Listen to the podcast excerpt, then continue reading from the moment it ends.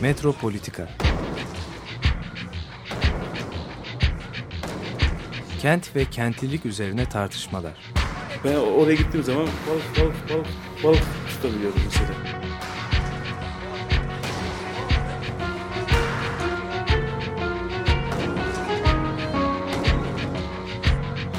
Hazırlayan ve sunanlar Aysim Türkmen ve Korhan Gümüş. Takusuyor ya. kolay kolay boşaltamadı. Yani elektrikçiler terk etmedi Perşembe Pazarı merkezini.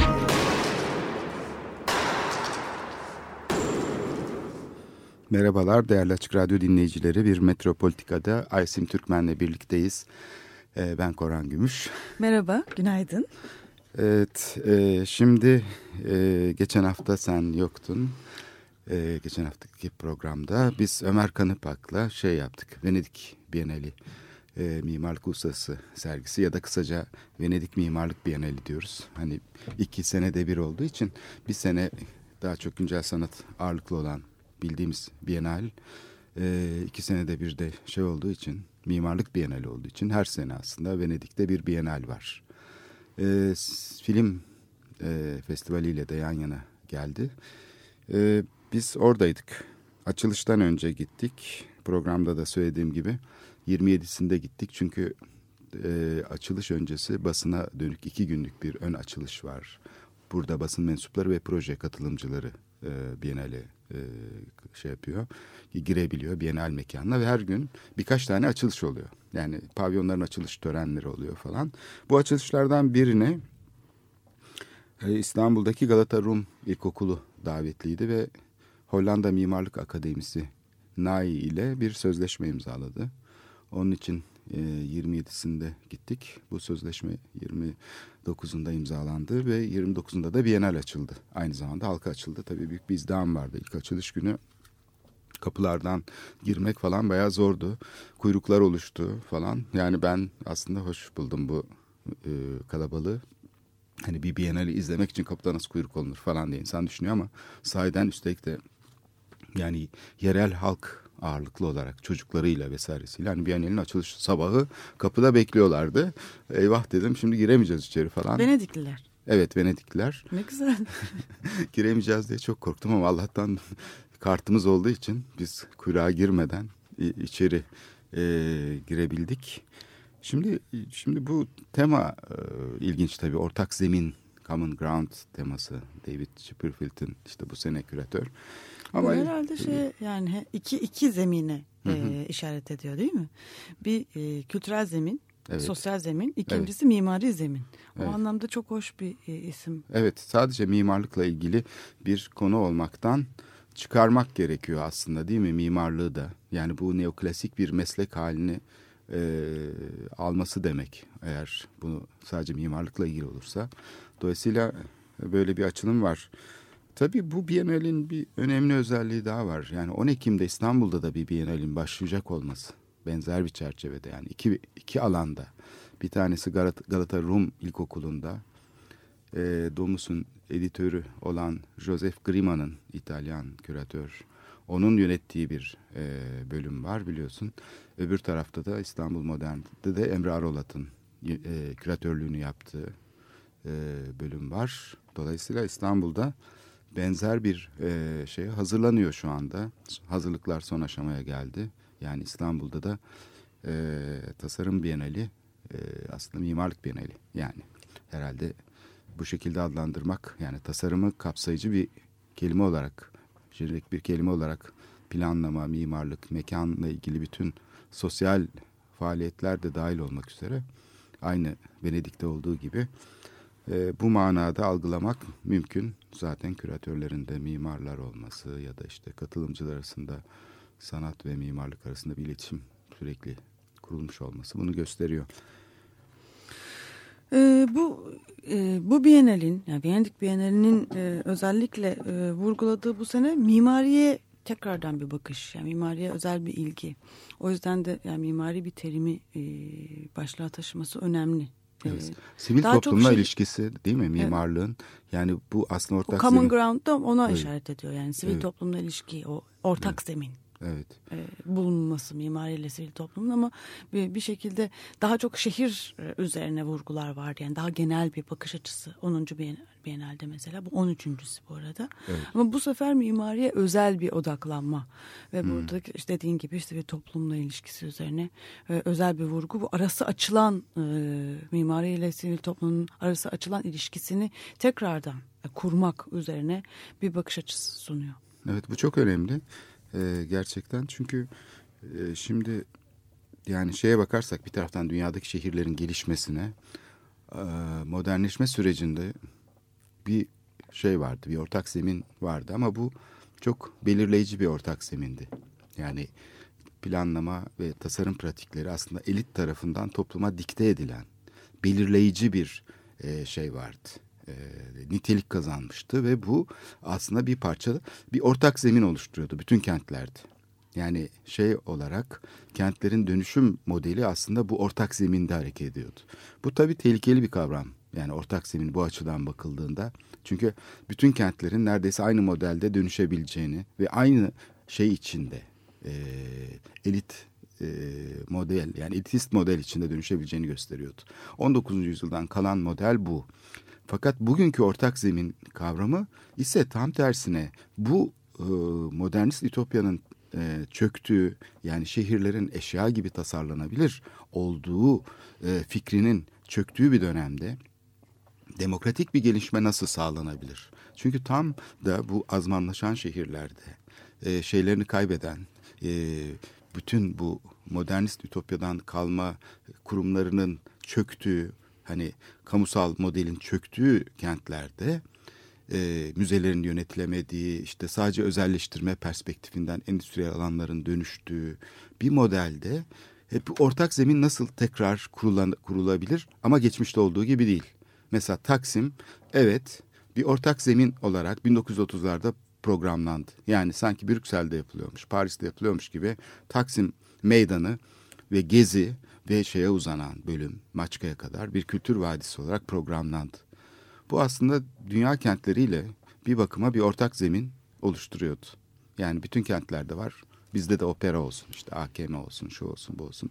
Bunlar aslında bütün kentlerde bir ortak zemine işaret ediyor. Böyle bir ortak zemin kurulmuştu. Fakat sonra bu çöktü bu sistem. Ve bu sistemin çöktüğü kentlerde ilginç olan bu sistemin hala devam etmiş olması. Yani buradaki paradoks Rem Koolhaas'ın hep işaret ettiği gibi e, bu e, 19. yüzyıldan kalma modeli taşıma çabası aslında bu kentlerde kentsel hareketliliği temsil etme şeyini ortadan kaldırıyor. Sivil toplumu işin içine katma şeyini kaybediyor. Yani bir bakıma hani bu model aslında gözden geçirilmeden zaten ayakta kalamazdı. Ve Batı düşüncesi bunu gözden geçirmekle uğraştı. uğraştı. Modern hareketle birlikte. Modern hareket kapitalizmin bir şey değildi. Sonucu ya da yansıması ya da görüntüsü değil. Modern hareket aynı zamanda kapitalizmin sorgulanmasıydı. Ve bunu yeniden keşfetmek aslında. Bu her zaman, bu kritik düşünce her zaman zaten bir şeyin karşısında bir dinamik oluşturdu. Kapitalist kent dönüşümünün karşısında. Yani şeye bağlı, sermayeye bağlı, sivil toplumu dışlayan, e, müzakere alanını daraltan, bu şeyi e, şehrin teknokratik bir şekilde planlanabileceğini gösteren, e, düşünen e, bir tahayyülün sorgulanması olarak zaten var oldu. Fakat Türkiye'deki işte bu ortak zemini kaybetmemizin nedeni bu programın aslında modern hareketin bir elitin programı gibi algılanması. Sadece Türkiye'de de değil. Birçok yerde Birçok yani. yerde. Evet. Avrupa'da da Evet. yani tabii böyle bir bahsettiğin gibi bir damar Evet. olmasına rağmen Evet. e, yani bir yandan da e, böyle bir kayıp da var. Orada da yani burada zaten böyle bir ara açıklığından dolayı bu ilişki tekrardan gündeme getirilip sorunsallaştırılıyor bir Bienal temasında da. Ya orada da aynı sorun var. E, özellikle son dönemde e, gördüğümüz bu neoliberal ekonomik düzenin kente yansımasından dolayı mimariyle sivil toplumun pek alakasını kurmak e, zorlaştı. Evet ama işte baş edilmesi gereken bir sorun olarak algılanıyor. Yani bu durumdan memnun olmak değil, bu sorunu çözmenin yollarını, yöntemlerini araştırmak üzerine e, bunu e, şey yapmak. Şimdi mesela ben şey burada hemen bir örnek ver, vermek istiyorum. Ee, geçen hafta e, Çevre ve Şehircilik Bakanı Bayraktar şey dedi işte bu kentsel dönüşüm projeleri başlıyor dinamitlerle yıkacağız şehirleri falan filan. Ondan sonra da işte bir şey birim kuracağız dedi. Ee, bir yeni bir yasa şey mi artık yönetmelikle mi oluyor bilmiyorum ama illerde bir şehir kentsel dönüşüm müdürlüğü kurulacakmış. Şimdi şu anda tabii İl Çevre ve Şehircilik Müdürlüğü şeklinde tadil edildi. Eskiden e, biliyorsun e, böyle bir birim yoktu yani. Şimdi bakanlık e, şey olunca e, e, yeniden kurumsal e, bir yapıya kavuşturulunca hani Bayındırlık Bakanlığı'nın işte birimleri İl Çevre ve Şehircilik Müdürlüğü oldu. Fakat şimdi onun içinden şeyi kentsel dönüşümü ayırıp doğrudan doğruya büyük kentlerde kentsel dönüşüm müdürlüğü kurulacak. Yani adeta bir tür merkezi otoritenin hani şeyi gibi operasyonları yürüten birimi gibi çalışacak. Şimdi bu tabii yerel yönetimlerin içinde nasıl duracak? Mesela ben bunu çok merak ediyorum. Yani çünkü kent yönetimlerinin aslında bu konuda kapasitesinin geliştirilmesi lazım ki kentin e, şeyi içinde çok işlevli, farklı öncelikler içeren bir konu kent çünkü. Yani böyle basitçe inşaat yapılacak yani bir TOKİ müdürlüğü gibi inşaat. Neredeyse TOKİ müdürlüğünden bahsediyorsun aslında. Evet. Şimdi tam da işte bu modernist ütopyanın şeyleri kalıntılarıyla Türkiye hala meşgul. Yani böyle bir e, şey bu var. Bu bakanlığa bağlı olacak tabii ki. Evet. Bana da sordukları zaman ben diyorum ki ya böyle şeyler sorulduğu zaman yani işte TOKİ e, şeyi yeni bir model kazanıyor. Aslında daha da kapsayıcı bir hale geliyor model. Dolayısıyla üstelik de başarılı olarak kabul ediliyor. E, bakanın açıklamalarına göre e, bu model. Peki o zaman ben de diyorum ki yani ne yapılması gerekir? Çok basit. Mesela TOKİ Çevre ve Şehircilik Bakanı yani o zaman Erdoğan Bayraktar son bir konut kurultayı düzenledi. Gerçi meslek odaları katılmadı ama yani STK'ları da güya davet ettiler. Daha çok e, piyasa aktörlerinin katıldığı bir şeydi, bir kurultaydı. Ama akademik çevreden de katılım oldu. İşte başbakan geldi açılışa. Başbakanın konuşmasıyla açıldı. Onun riyasetinde yapıldı diyelim. Ondan sonra Çevre Şehircilik Bakanı konuştu falan. İşte ben de katıldım. Hem konuşmacıydım hem de izleyici olarak katıldım. Ama Saskia Sassen vardı. Hmm. Ee, John Kloss vardı. Habitat Başkanı. Eski Barcelona Belediye Başkanı. iki dönem belediye başkanlığı yapmış olan. John Kloss da önemli bir kişi tabii. Etkili bir kişi. Şimdi Başbakan ne dedi konuşmada? Biz de programı o zaman taşıdık. Başbakan gözden geçirilmek için kurultay çok iyi bir fırsat dedi. Yani bu konut kurultayı bizim politikalarımız, bugün yaptıklarımızı gözden geçirmek için çok iyi bir fırsat dedi. Ben bu, bu cümlenin altını çizmek gerektiğini düşünüyorum. Yani biz politikalarımızı gözden geçireceğiz, eleştirilere açığız dedi. Arkasından söz alan John Kloss, e, işte bu demin söz ettiğimiz hani sivil toplumla bu şey arasındaki ilişki, mimarlık, planlama vesaire bunu buna değinecek bir önemli bir şey e, açılım getirdi. İnsanların planlamaya erişim hakkından, kent hakkından söz etti. Yani planlama kararlarına erişim ve onun öznesi olma hakkından söz etti. Bu da çok önemli. Yani John Kloss'un bu getirdiği açılım çağdaş şeyi temsil ediyor şu anki yaklaşımı. Buna yani bunu buna itiraz edecek olan kimseler var mıdır? Yani aslında nasıl, olmaması gerekir. Nasıl itiraz edelim? Yani hiçbir politikacının buna itiraz etmemesi lazım. Demokrasi çünkü siyaseti besleyen ana kaynaksa e, katılım hakkında herhalde hiç politikacının itiraz etmemesi gerekir. Ama de facto bu engellenen bir şey. Çünkü güç sahipleri, yatırımcılar devreye giriyor. Bürokratlar bunu teknik bir iş gibi gösteriyorlar. Mimarlar, plancılar bu işi kendi başlarına yap, yapabileceklerini zannediyorlar. Öznesinin kendileri olduğunu zannediyorlar. Aynı 1930'lardaki gibi. Hatta 19. yüzyıldaki gibi. Yani bir tür geri dönüş var aslında bu küreselleşme döneminde. Sanki 19. yüzyılın şeylerine geri dönülüyor planlama pratiklerine. Teknokratik bir şey çünkü sadece piyasa aktörleriyle gerçekleşiyor. Politikacılar bu işi şeylerle yapıyorlar. Kendi e, gizli bagajlarını e, kullanarak kapalı bir ortamda gerçekleştiriyorlar amaçlarını gerçekleştirmek için. Dolayısıyla John Kloss'un bu sözleri olsun. Saskia Sassen'in TOKİ projelerine getirdiği eleştiriler olsun. Kentselleştirilmek gerekir bu projeler böyle yapılmıyor artık Bunu da e, evvelki gün e, Nora Şen'i yazdı Taraf Gazetesi'nde. Yani banliyölerdeki şiddet Paris'teki şey şimdi Türkiye'de olacak dedi. Çünkü bu periferiye taşıdığınız insanlar, o blokların içine koyduğunuz insanlar sosyal ilişkilerinden kazınmış oluyorlar dedi. E şimdi bunu da Saskia Sassen de aynı şekilde altını çizdi bunun. Kentselleştirilmesi gerekir projelerin. TOKİ inşaat yapıyor sadece dedi. Yani geto yapıyor yani. Evet. Şimdi şeye bakarsak ne yapmak gerekir sözcüğüne benim vereceğim cevap çok basit. Yani kurultay ki şey değil. Kimsenin sevdiği bir şey değil yani. Böyle de kurultay olmaz falan dedi. Meslek odaları katılmadılar. Protesto ettiler. Mimarlı odası katılmadı. Haklı gerekçeleri vardı tahmin ediyorum. Ama şunu söylemek bence yeterli. TOKİ kendi düzenlediği kurultaydaki görüşlere uysun. Çevre ve Şehircilik Bakanı tavsiye ediyorum. Kendi düzenlemiş olduğu, başbakanın da dile getirmiş olduğu sözlere kendileri uysun. Yani orada dile getirilen sözcüklere, dile getirilen görüşlere hiç olmazsa birazcık e, şey sağlansın. Yani yaşama fırsatı, uygulama fırsatı sağlansın. Bunu talep etmemiz lazım. Bizde de takip mekanizması yok. Bu bana çok tuhaf geliyor. Yani koskoca bir kurultay düzenleniyor. Üç gün sürüyor. Ve bu kurultaya dünyaca tanınmış uzmanlar davet ediliyor. Bunu kitap olarak basıyor. TOKİ. Ama sonra da illerde Unutuluyor. kentsel dönüşüm müdürlüğü kuruyor. Zaten, Ha, sonra da bu kuruluyor. yani bu kurultay da o anlamda bir Gösterme. göstermelik. Ama işte kimse- e, herkes- eğlencelik, göstermelik, Herkes böyle düşünüyor. Aynı hani yeni kapı yarışması gibi. Herkes böyle düşünüyor. Yani şey e, bir tarafta oluyor, bir tarafta bu oluyor. Hayır işte bu ortak zemin onun için gerekli. Yani madem ki sen bir kurultay düzenliyorsun ve tartışmaya açıyorsun. Orada dile getirilen can alıcı konuları tartışmaya açmak zorundasın. Eğer böyle bir eleştiri varsa, üstelik de Habitat Başkanı'ndan geliyorsa bu eleştiri, e, bunu kenara koyup yani o işte modern bunlar zaten Avrupalılar bunlar. işte şey yaparlar, böyle konuşurlar. O işte zaten entelektüel. O boğazda işte içkisini yudumlayıp yanında çerez yer. Şimdi çerez de ekledi başbakan biliyorsun. Eskiden hep Murat Belge çok güzel bir yazı yazdı. Hep bu sağ politikacıların böyle bir şey vardır. Bunlar işte zengin bunlar.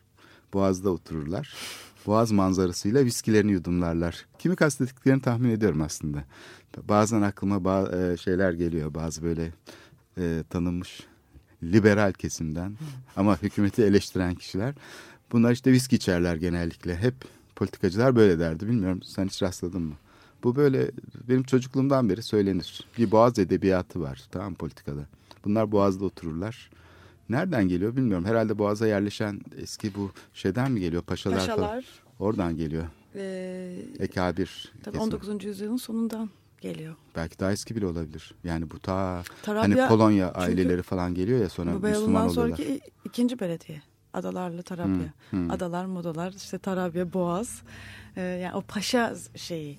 Hmm. e, ekabir paşalarımızdan geliyor herhalde. İşte onun uzantısı olan belki onların torunları olan ve gizli gizli de herhalde şey yapan böyle eleştiri şeyiyle dolu olan. Çünkü onlar bir de üstelik hani zenginler paraya da ihtiyaçları yok artık demek ki müteahhitlik falan yapmıyorlar yükselmek ihtiyaçları da yok. Onun için rahatça konuşabiliyorlar.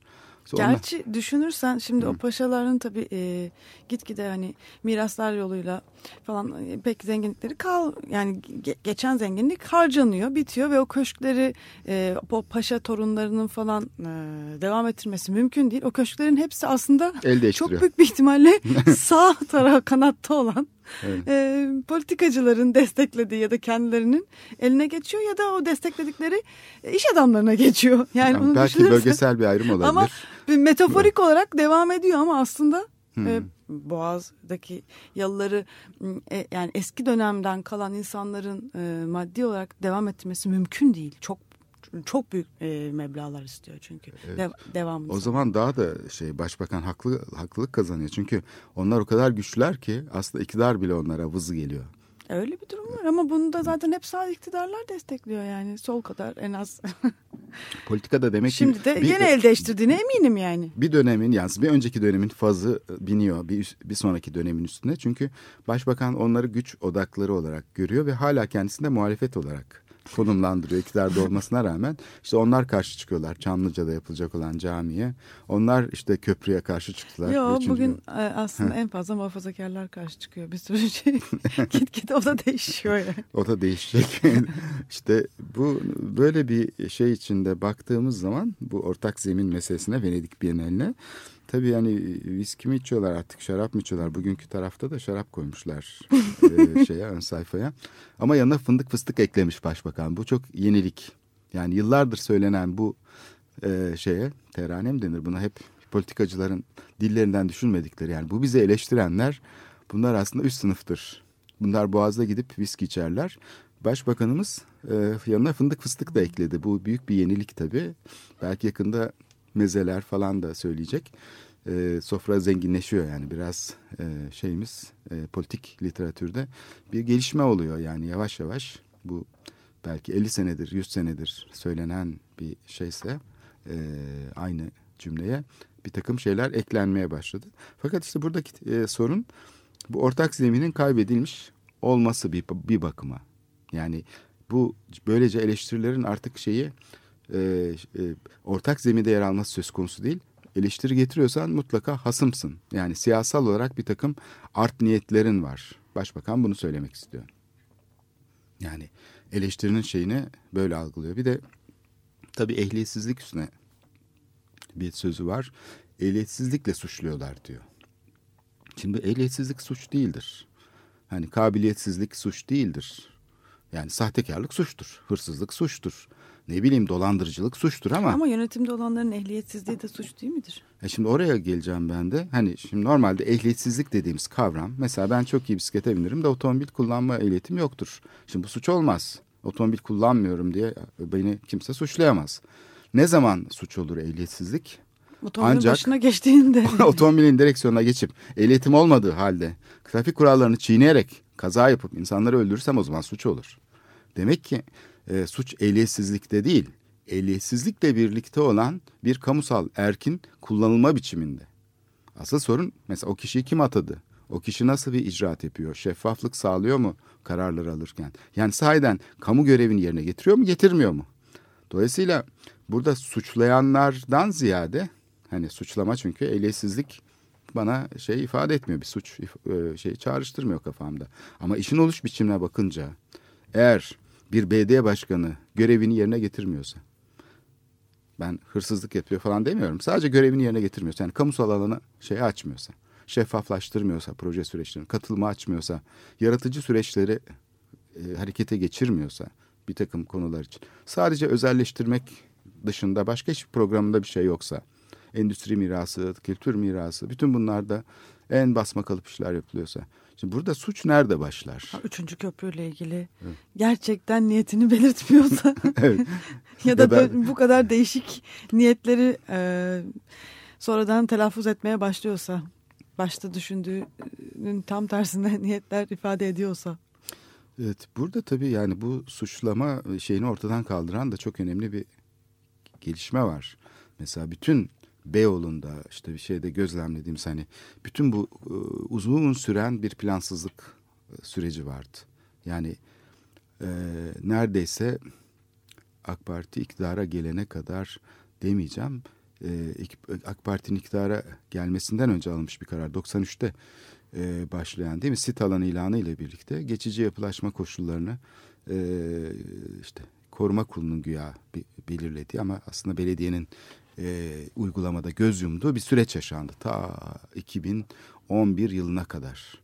Yani bir sene içinde plan yapılması gerekirken yapılmadı. Ta 93'ten 2011 yılına kadar 20 seneye yakın plansız geçirdi mesela kentin merkezindeki tarihi alanlar. Ve burada yapılan uygulamalara bakıldığında hep sürekli müteahhitler şey diyorlardı işte biz bir takım şeyler yapıyoruz, ödemeler yapıyoruz. Yani bunun karşılığında bir ödeme yapıyoruz. Ödeme yap- hepsi miktarlarıyla söyleniyordu. Mesela Cihangir'de caminin önüne yapılmak istenen gökdelen. Susam sokakta işte o susam barının yerine yap, e, yani normal imar planında yapılaşma dışı gözüken yerde yapılan inşaat. O, o şey diyordu ki yani işte biz e, müteahhit yani biz bunun bedelini ödüyoruz. İşte ne bileyim Narmanlı Hanı'nın yıkılıp apartman yapılmaya çalışılması. O zaman emek sineması için yapılan proje. E, emek sinemasını bir alışveriş merkezine çevirmeye çalışan proje falan. Bütün bunlarda aslında bir takım şeyler kullanılıyordu. E, mimarlar araç olarak yani bu projeleri hazırlayan. Ama bunun gerekçesi şuydu yani bunu çok rahat e, suç diye görebilirsin yani çünkü sayeden bir tuhaf bir durum var. Ama gerekçesi şuydu. Yani şimdi işte siyasi baskılar var. Biz bunun için işte şey yapmak zorundayız. Sivil toplumu güçlendirmek zorundayız. Kendi sivil toplumumuzu. Onun için biz bu destekleri alıyoruz. İşte şunu yapıyoruz, bunu yapıyoruz. Şu e, şeye aktarıyoruz falan. Bir tür vergi sistemi gibi dönen bir şeydi. Şimdi bu e, suç gibi de algılanabilir. Ama öbür taraftan da onu meşrulaştıran bir e, sistem vardı. Yani son derece çatışmacı bir politik ortamda neyin suç neyin e, o, suç olmadığı tam anlaşılmıyor galiba. İstersen çok kısa bir müzik arası verelim hmm, ve ondan sonra e, bu konuları tekrar e, değinelim. E, Orp'tan dinliyoruz. Towers of Top.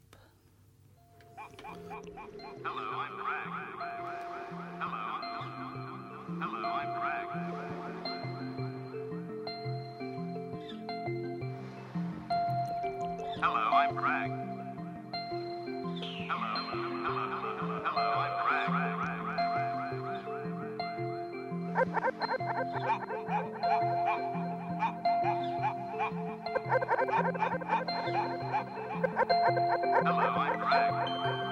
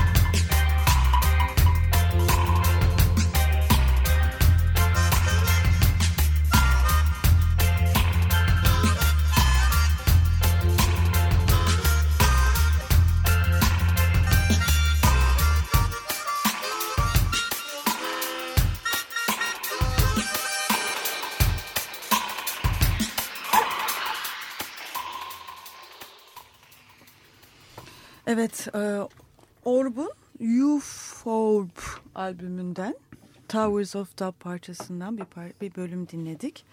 E, bugün e, Taraf Gazetesi'nde aslında kentle ilgili iki tane haber var. Bunlardan bir tanesi senin de isminin geçtiği Taksim platformunun e, yazdığı bir mektup. E, Dünya Birleşmiş Kentler Yerel Yönetimler Birliği'ne bir e, mektup e, yazmış Taksim platformu. E, ve bununla ilgili e, konuşacağız herhalde. Diğeri, diğeri de AKM'de çıkmış olan e, yangın. E, Evet. İtfaiyecilerin şortla koştuğu. evet, insanları. Evet. Ee, bu AKM'deki yangın olayı da herhalde yani nasıl bir şey yani sürekli 1900 Herkes bekliyor şimdi. Ne, 70'te de bakalım oldu. ne zaman yangın çıkacak diye herhalde ondan heyecanlandı herkes. restorasyon olduktan sonra umarım artık tekrardan da bir şey olmaz. Üç, üçüncü oldu mu yani? Üçledi mi acaba? Lütfen umarım yani hani. İstersen oradan biraz başlayalım saydan. Yani Türkiye'de bir şey var. Bir bir şeyler dökülüyor sürekli. Yani Haydarpaşa yangını olsun. işte ne bileyim mesela bir takım yerlerin hiç kullanılmaması kentte. Antrepoların işte yıllarca e, karayolları arazisinin mesela 30 yıldır hiç kullanılmayan bir yer bir boşluk olarak durması. Sonra özelleştirilmeye çalışılması. Bir anda restore edilirken yanmaya Sonra da başlaması. yangın çıkması. İşte gaz fabrikalarının yıllarca böyle şey olması falan. içinde sürekli e, şeyler olması. Kazalar işte oraya giren insanlar yandı, çocuklar yandı falan. O Hasanpaşa gaz fabrikasının. Şimdi böyle şeyleri insan gördükçe ya bizim kamu düzeninde bir tuhaflık var. Cephanelik patlaması sanki. Yani böyle bir neden olduğunu tam anlayamadığımız ama bir tuhaflık var. Yani Yani sabotaj deniliyor. Belki hani kasıtlı bir şey olmaya da bilir. Olabilir ama tabii olmayabilir. olmayabilir. Ama başka bir kasıt var sanki değil mi? Yani bir sorunun e, e, ardından çıkıyor bütün bu e, yangınlar, işte patlamalar. Yani burada bir e, başka türlü bir sabotajdan bahsediyoruz aslında. Evet yani burada sanki kimin sorumlu olma, olduğu belli olmayan bir iş gibi. Yani depremde de mesela müteahhit mi sorumlu, görevini yapmayan belediye mi sorumlu? Yani burada hani ehliyetsizlik diyorduk ya demin suç mudur değil midir? E peki yani ortaya bir şey çıkıyor, bir sonuç. Yani bir patlama oluyor 25 tane gencecik insan üstelik de yani çok hani ne savaşırken ne bir şey yaparken ölüyor. Yani burada şeyin aslında normalde böyle bir patlamanın olmaması gerekir diye de açıklama yapıyor uzmanlar. Yani şey fünyeler ayrı, patlayıcılar ayrı yerde duruyor. Nasıl olur da patlama olur yani bu kolay bir durum değil. Ya işte bir kaza oluyor işte 10 kişi aynı anda ölü veriyor. Trafik kazaları terörden daha fazla can alıyor. İşte şeyler var. Ee, başka e, konular da var hiç e, sağlıkla ilgili falan. Gündemimize bile gelmiyor.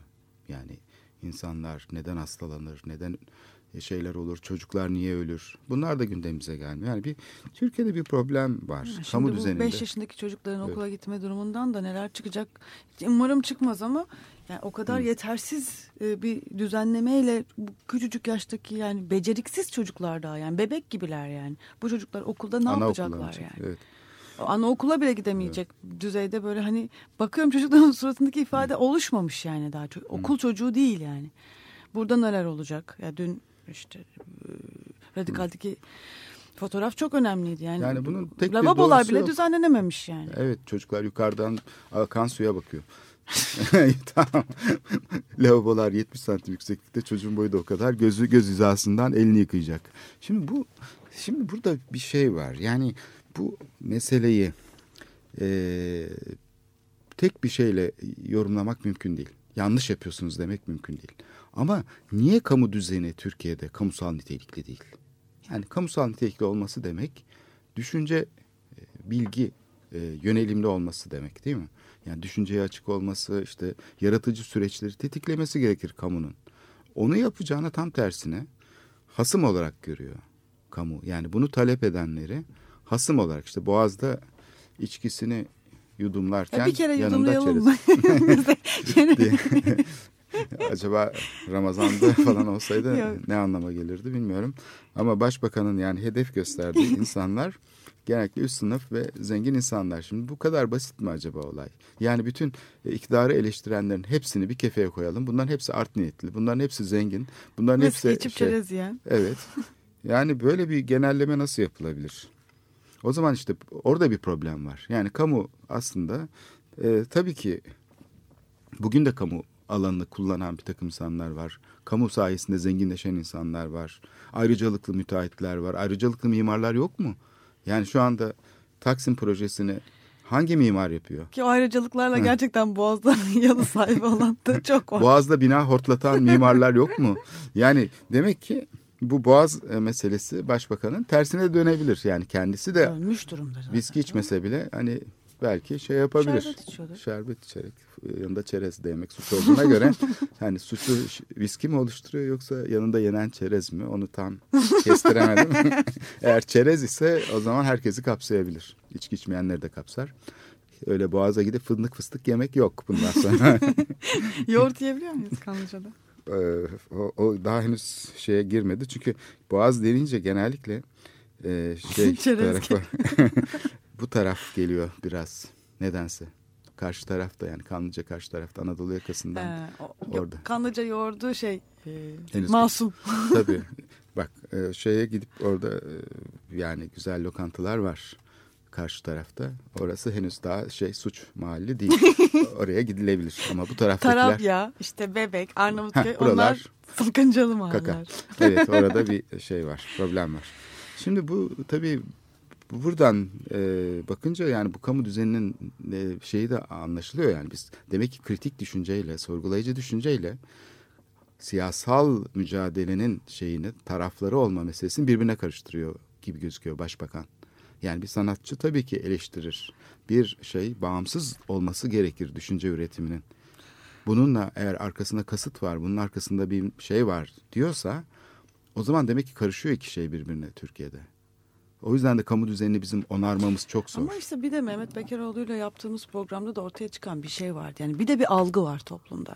Yani bu insanlar otururlar hakikaten viski içerler ve eleştirirler. Ee, Diğer, sağ partiler de iş yapar. Dertleri içki Yani içmek buradan da zaten sağ partiler aslında çok besleniyor. Ama bir yandan da kendi kuyularını kazıyorlar bu söylemin üzerinden giderek. Yani eleştirileri gerçekten kulak tıkadıkları andan itibaren de ki bu bu 5. 6. senede başlıyor en geç.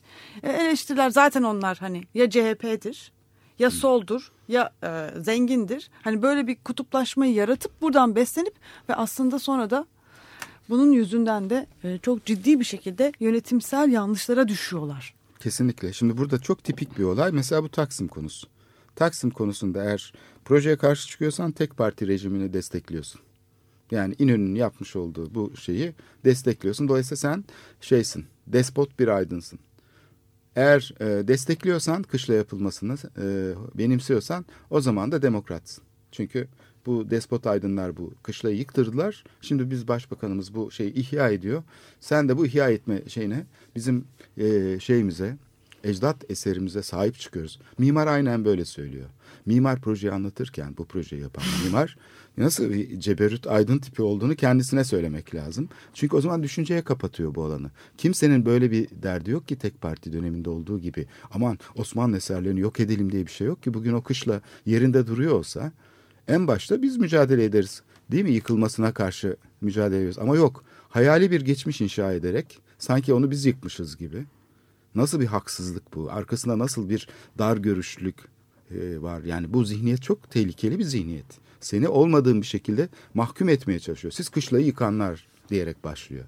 Yani karşı çıkıyorsanız siz kışlayı yıkanlarsınız işte. Oysa ki burada bir kamu alanında bir problem var. Bunu çoğulcu bir düşünce ortamında konuşmamız lazım diyoruz. O ise diyor ki hayır ben kışla yaparım. Şimdi asıl ceberut aydın haline gelen bu şeyin içinde iktidar gücünü arkasına alarak kamu alanını kamusal bir şeye açmayan e, yönetimde tabii asıl ehliyetsizlik de der, dersek ehliyetsizlik bu işte.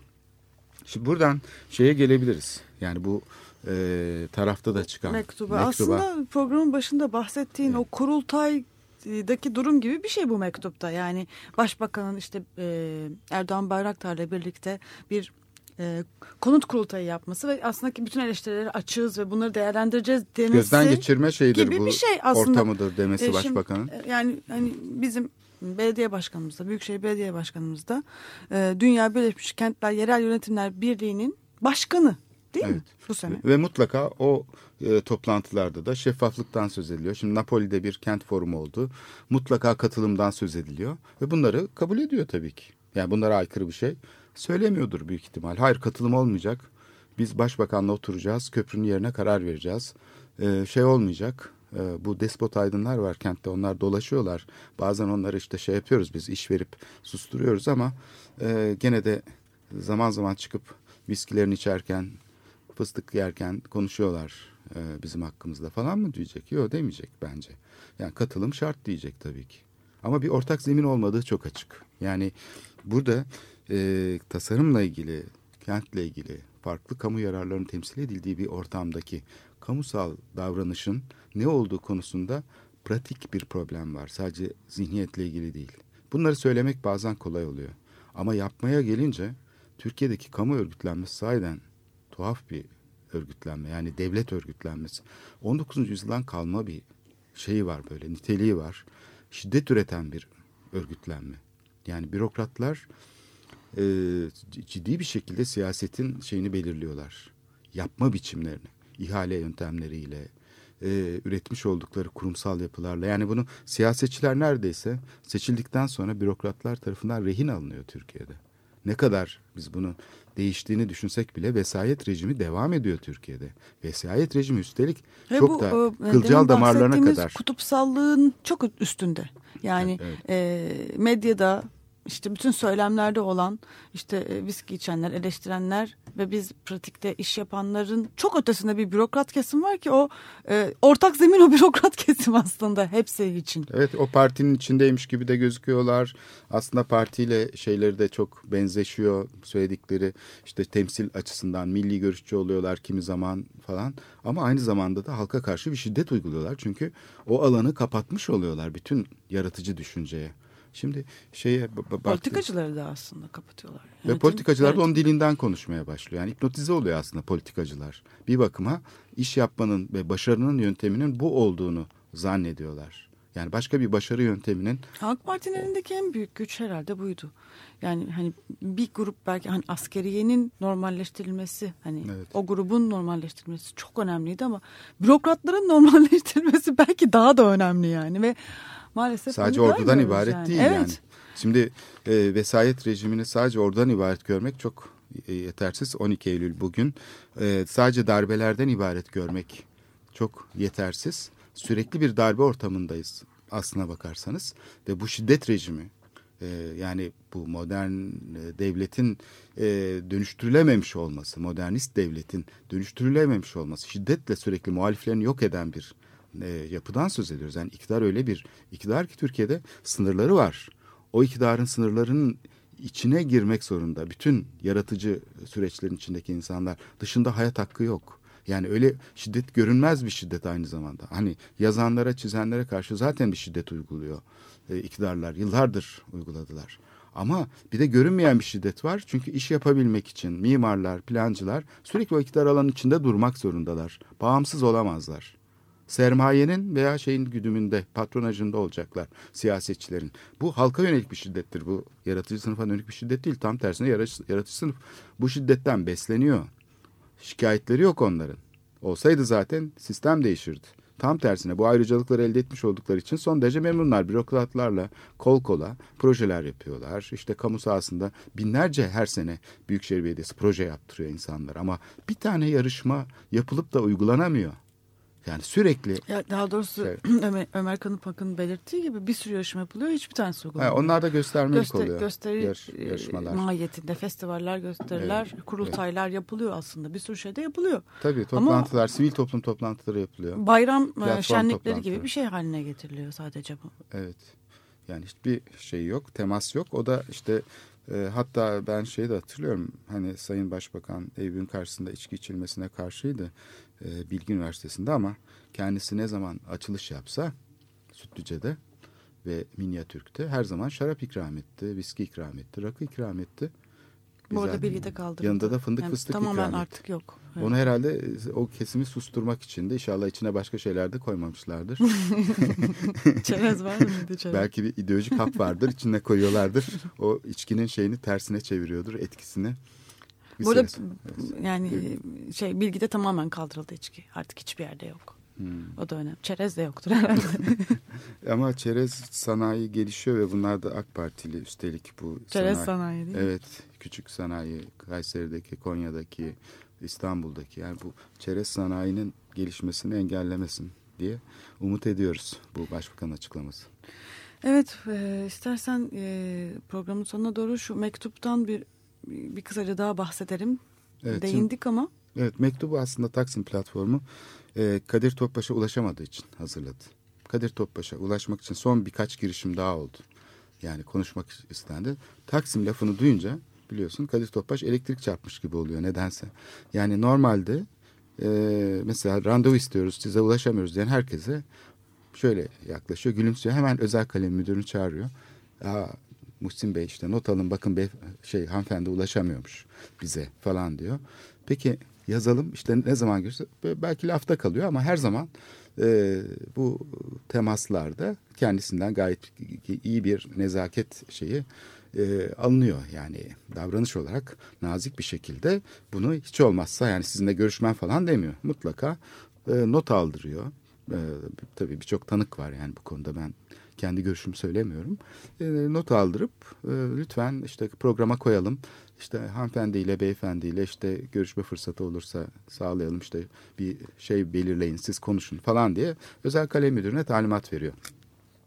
Ama ne zaman ki neydi konuşma konusu diye sorulunca Taksim deyince sizinle konuşacak hiçbir şeyim yok. Böyle birdenbire sertleşiyor. Yani bu konuda bir şey var. Ee, yukarıdan basınç olduğu için mi yoksa başka bir şekilde algıladığı için mi köşeye sıkıştığı için mi? Bu UNESCO meselesinde de aynı şey oldu. UNESCO Dünya Miras Komitesi toplantısında e, işte bu kararlar alınırken 2006 yılında 2008 yılında 2010 yılında bu kararların her birinde kendisine bilgi verildiğinde ki bizzat bürokratlar tarafından e, bilgi verildiğinde valiler, vali yardımcılarıyla falan toplantılarda Topbaş hep aynı tavrı sergiledi. Yani bu UNESCO'da kim oluyor? Bizim işte iç işlerimize karışacak manasında. Ve ondan sonra da ona uygun bir şey oluştu. Yani orada da bir gerilim vardı mutlaka. ama çözüldü biraz öyle. Evet çözüldü çünkü. Ofis kuruldu galiba Evet değil mi? tabii merkezi yönetimde değişiklikler olduktan sonra bu şey tasfiye edildi. Yani o da bir bürokrasi kesimiydi aslında. Yani e, Kültür Bakanlığı içinde olsun işte vilayet içinde olsun hani biraz AK Partili olmayan bir kesim vardı. Onu tasfiye ettiler. E, ona yatırım yapanlar da böylece tasfiye edilmiş oldu. Yani o grubu bir bakıma devre dışı bıraktı belediye. Çünkü orada bir belli ki iktidar çatışması vardı iki grubun. Böylece zarar gören İstanbul oldu. Halbuki şu metro köprüsü çok kolaylıkla çözülebilirdi. Dolayısıyla burada e, Kadir Topbaş'la demek ki bir kere bu konuda bir e, anlaşmazlık var. Yani siyasi rakip olarak görüyor, siyasi hasım olarak görüyor eleştiri getirenler. Oysa ki eleştiri getirenler kendi yönetimini desteklemek istiyor da olabilir. Bak doğru düz bir iş yapman için sana yardımcı olmaya hazırız da diyebilirler ama yok. Konuşmak istemiyor. Orada kilitlenmiş bir durum var. Yani Sıkışmış bir durum müzakereye açılamıyor. Siyasi ihtimalle. bir şey var orada. Evet. Ee, hatta biraz psikolojik bir durum var. Yani paranoid nasıl dene denebilir? Yani arkasında mutlaka bir şey olduğunu düşünmek, öyle bir şey tahayyül etmek olmasa bile böyle bir, bir, bir problem var. Sonra tabii e, bir de şey var tabii şey, şeffaflık, katılım vesaire açıklık gibi konularda yöntem olarak nasıl bir şey izleyeceği konusunda siyasetçiler taahhütlerde bulunuyorlar. Yani bizde hiç dikkate alınmayan konu bu. Belediye başkanlığına aday olduğunda, İstanbul yönetimine aday olduğunda Kadir Topbaş bir program hazırlamıştı. Nasıl Ali Müftü Gürtun'a e, geçmişte e, bir şey hazırlamıştı. Program hazırlamıştı. Tayyip Erdoğan e, hazırlamıştı. Yerel kalkınma şeyi vardı mesela teması vardı. Bütün bu programların e, seçim sonrası çöpe atıldığını görüyoruz. Onlar sadece seçim broşürü gibi kalıyor. O açıdan da hani ne vaatler e, ne vaat etti ve ne yaptı?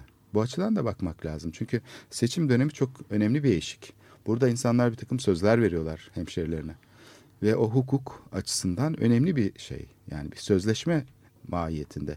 O sözleşmenin devam etmesi gerekir. Eğer bir belediye başkanı adayı söz veriyorsa şunları şunları yapacağım. Mesela üçüncü köprü konusunda e, Kadir Topbaş'ın çok açık e, şeyleri var. Sözleri var. Televizyonlarda da bunu anlattı. Müzakere edilmeden hiçbir şey yapılmayacak. Üçüncü köprü konusuna biz e, şu anda şey değiliz dedi. Yani karar vermiş değiliz böyle bir şey destekleyecek veya desteklemeyecek. Bu işler hepsi müzakere edilecek diyerek bir bakıma seçim sonrasına ertelemişti. Peki ne oldu bu sözlere? Müzakere edilecek şeyini niye rafa kaldırdı ya da işte şeylerde görüyoruz. Yani bütün bu kentin kamusal alanları için antrepoları özelleştiriyor merkezi otorite. O ise Avrupa yerel yönetimler özellik şartına uyacağını söylemişti. Yani demek ki bir takım taahhütler konusunda da e, sorunlar var. Siyasetçiler sonradan bürokratların yönetimine mi giriyorlar ne oluyorsa işte bu taahhütlerini yerine getiremiyorlar.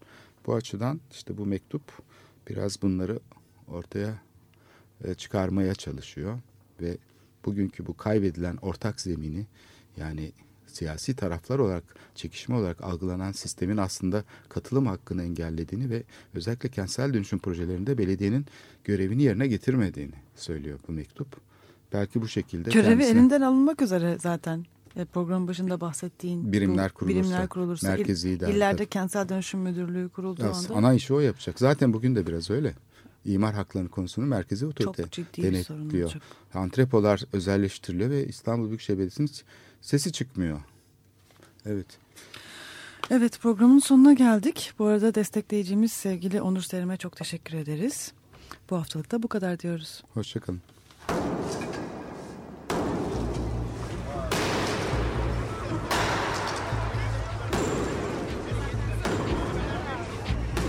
Metropolitika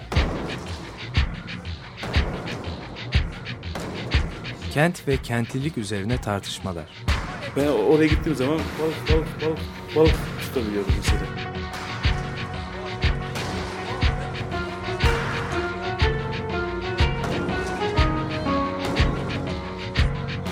Hazırlayan ve sunanlar Aysim Türkmen ve Korhan Gümüş. Kapışıyor ya. Kolay kolay boşaltamadı. Yani elektrikçiler terk etmedi Perşembe Pazarı merkezini.